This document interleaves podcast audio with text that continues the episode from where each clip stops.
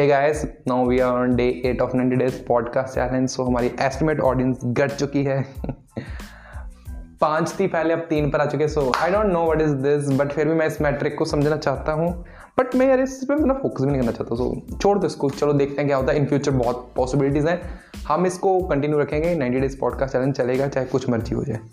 Okay so guys, one thing जो मैं बात करना चाहता हूँ, क्या हमको जैक ऑफ ऑल ट्रेड बनना चाहिए या फिर मास्टर ऑफ वन बनना चाहिए? क्या हमको एक ट्रेड में एक्सपर्ट होना जाना चाहिए या फिर हमको सभी सभी थोड़ी थोड़ी सब कुछ आना चाहिए? यार twenty twenty one world so fast grow हो रहा है, हम सिर्फ एक चीज़ बनकर नहीं रह सकते। एज अ कंटेंट क्रिएटर हमको ग्राफिक डिज़ाइन करना पड़ता है, हमको एडिटिंग करनी पड़ती है। शुरुआतों में हमको शुरू शुरू में बहुत सी चीज़ें सीखनी पड़ती है, सीखनी चाहिए भी, पड़ती भी और चाहिए भी। सो so, मैं तो कहूँगा कि आपको थोड़ी थोड़ी पहले सब आनी चाहिए। और रही बात हमारी ये क्या बोलते हैं यार, क्या बोलते हैं इसको, हाँ, अगर आप ये सोच रहे हो कि मैं मास फास्ट कुछ करूँ या फिर सब कुछ करूँ, आप जस्ट एक चीज़ करो पहले तो पहले एक चीज़ करो, उसमें फोकस लगाओ थोड़ा सा।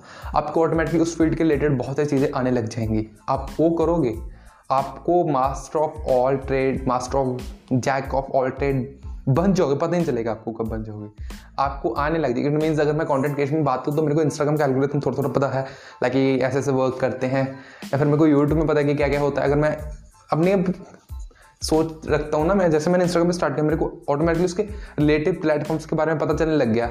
इट मीन्स मैं अगर मैं उसमें वर्क करूँ तो मैं कुछ हद तक सफल हो सकता हूँ, कुछ हद तक दस पाँच दस परसेंट है ना, वे चांसेस ऐसे चांसेस इंक्रीज होंगे। सो so, अब सीधे टर्म्स में आपको एक चीज़ एक्सप्लेन कर दूँ कि आपको टेंशन नहीं लें। सबसे पहले तो यार खुश रहो, खुश रहो, खुशियाँ बांटते रहा करो।